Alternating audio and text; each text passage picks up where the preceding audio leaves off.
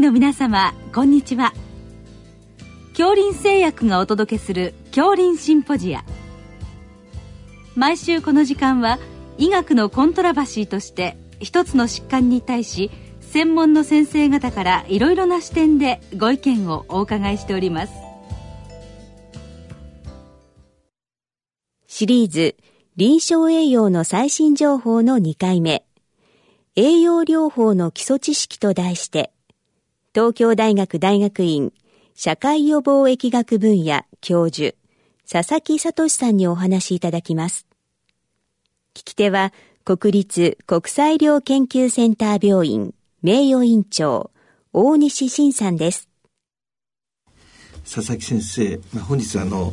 栄養療法の基礎知識というタイトルではあるんですけども、少し広く捉えて、はい、まあ、臨床栄養の総論的なお話を伺えたらと思います。まずその栄養学のまあ分類と役割ですね、そのあたりについて教えていただけますでしょうか。はい、栄養学ってとても広い学問で、はい、なかなか捉えにくいんですけれども、うん、少なくとも私たち医療の面から見ると、うん、まあ、ざっくり分けて、はい、治療のための栄養学と、うん、予防のための栄養学と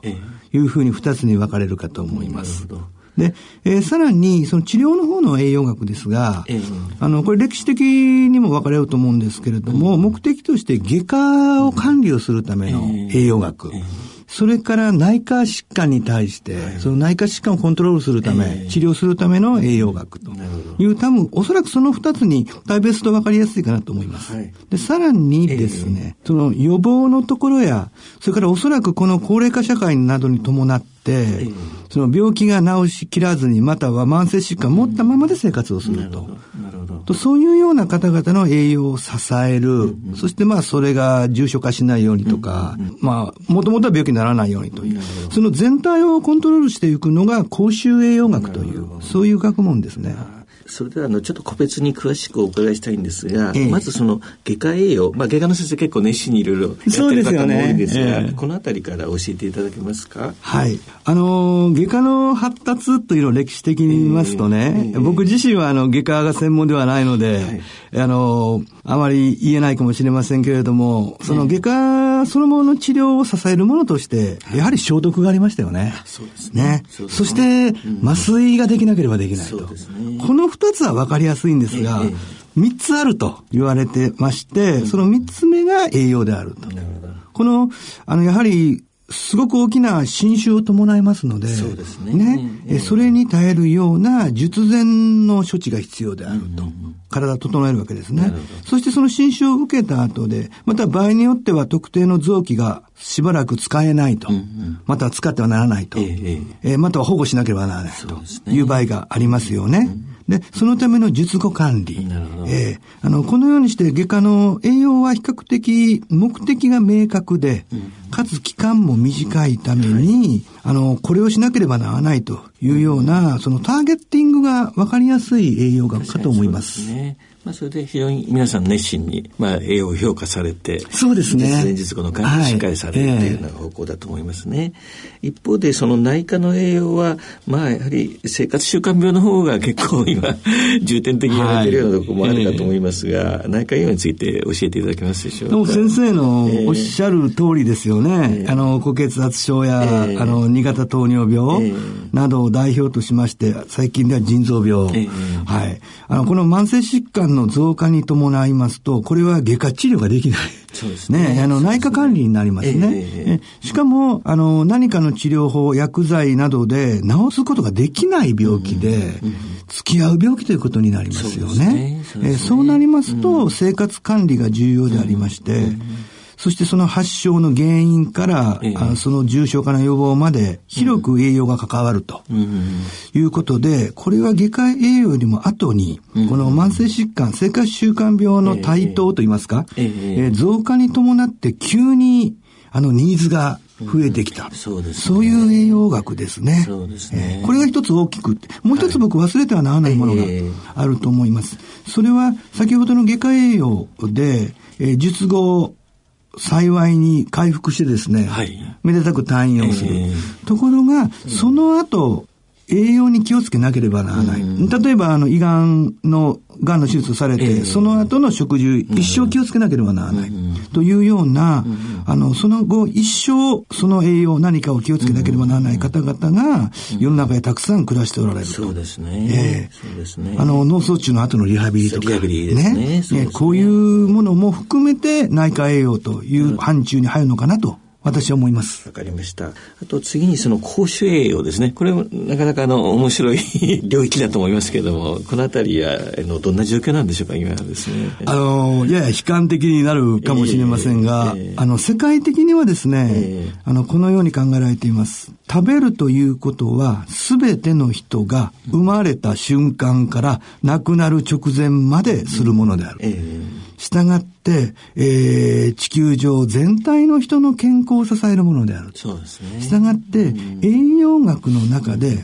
最も人の健康影響の大きな栄養は何かといえば、うん、これは公衆栄養学である。そうですね。ね。したがって、あの、ダブリューエイチオー であるとか、いろいろな国際機関、政府の機関でも、うん、公衆栄養という部分はとても大きく取り上げられて、研究もされ、実践もされてますよね。うんで、本来は日本もそうあってほしいんですけれども、で, ね、でもその中で、うん、あの、やはり、あの、国内外ともに重要だとかつて、ええ、昔から言われていて、ええ、今もそうなのが母子栄養ですね。すねはい、はい。あの、妊娠をする前、そして特に妊娠なさった時に、うん、これって健康なのに初めて自分の健康のことを真面目に考える時期ですよね。うんうん、とても良いチャンスですね。ですねうん、ここでの栄養指導、うんうん、栄養管理というものがとても大切ですね。うん、そしてそれは生まれてきた赤ちゃんの将来にも直接に影響を当然及ぼしてますよね。その次が学童への給食ですね。給食も重要ですね。はい。あの日本中の子どもたちが一定期間を給食を食べるわけですから、ねね、僕はこれあの国内最大の介入試験だろうと社会実験だろうというふうに見てるんですね。はい、その給食をしっかりと栄養学的にコントロールしていくのも公衆栄養学の務めですね。うん、なるほど。そして、うんえー、同時に子どもたちの食育ですね、えー、食教育がございます、うんうん、これも公衆栄養学の範疇ですね。そしてその次ですが、先ほど少しあの話出しましたが、生活習慣病、うんえー、を予防したいと、うんえー、どんなものをどのように食べ、どんなものに気をつけたらよいのか、うん、ということへの情報提供、うん、それから私はどんなものを食べてるのか知りたいとかいうようなことを、えーえー、たくさんの方々に公平に、えー、情報やそういうチャンスを与えると、うん、そうして場合によってはその病気になってしまったけれども軽いからご自宅でというような方々に対して不公平のないように情報提供とその管理責任を負っていくと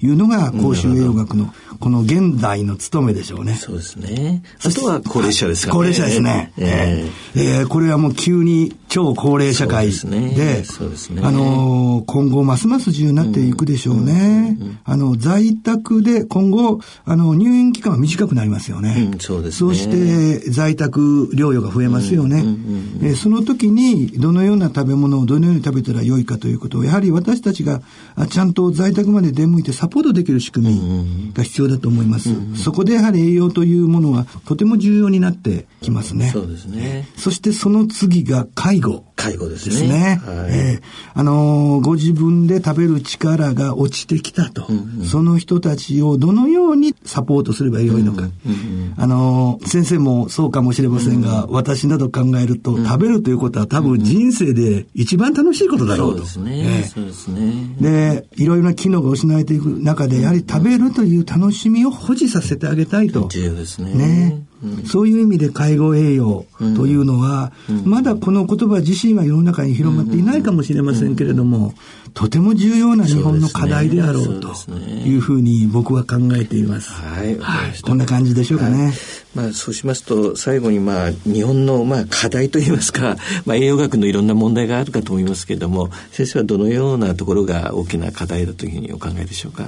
栄養学、私も入ってみて驚いたのは、えー、想像以上にというか想像を絶するほど広い学問である。そうですよね。えーえー、あの私自身は医師ですけれども、うん、医学の範疇に入りきらないですね。社会的な、そうでしょうね。それから文化的な、うんうんうん、えー、それから環境ですね。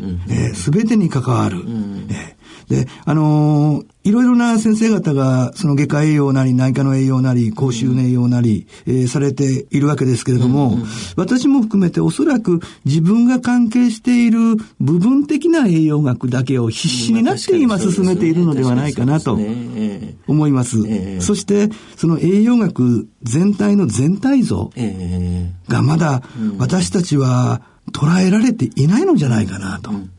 いうふうに思います、うんうんうん、そのためにそれぞれの先生やそれぞれの専門家が一生懸命にお仕事や研究をされていても、こうそれが体系化して学問的に基盤がしっかりできて、うんうん、そしてブレない結果が出てきて、 そうですね、それが社会に貢献されるというところ、なかなか行き着かないと。なるほど。で、まあこの問題どこにあるかって考えたんですけれど、ふっと気づいたら栄養を中心として研究をし、うん、そして世の中にそれを教育をし、うん、えー、普及をさせていく大学がないなと。ないですね。ね、ダメないですね。そうですよね。え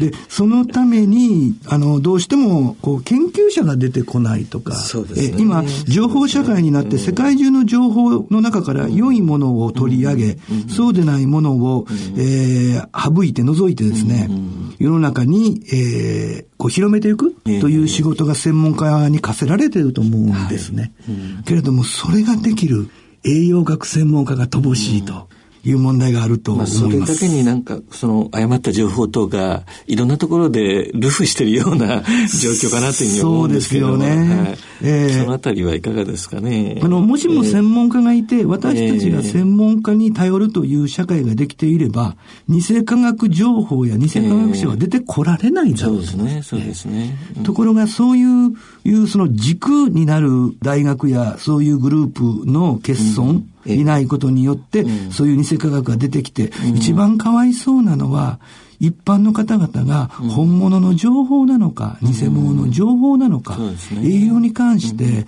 判別ができない、うん、ということだと思います、うん、 そうですね、そのために私たち医療者も困っておりますし、うん、患者さんはもっと困っておられるんじゃないでしょうかね、うん、ありました。本日は佐々木先生、あの授業のお話をどうもありがとうございました。どういたしまして、はい、ありがとうございました。シリーズ臨床栄養の最新情報のにかいめ、栄養療法の基礎知識と題して、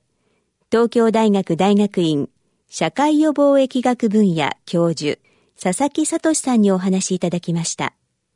聞き手は国立国際医療研究センター病院名誉院長、大西晋さんでした。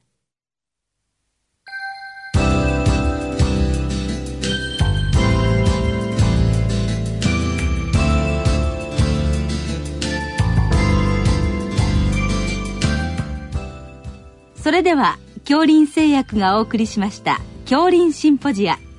来週をどうぞお楽しみに。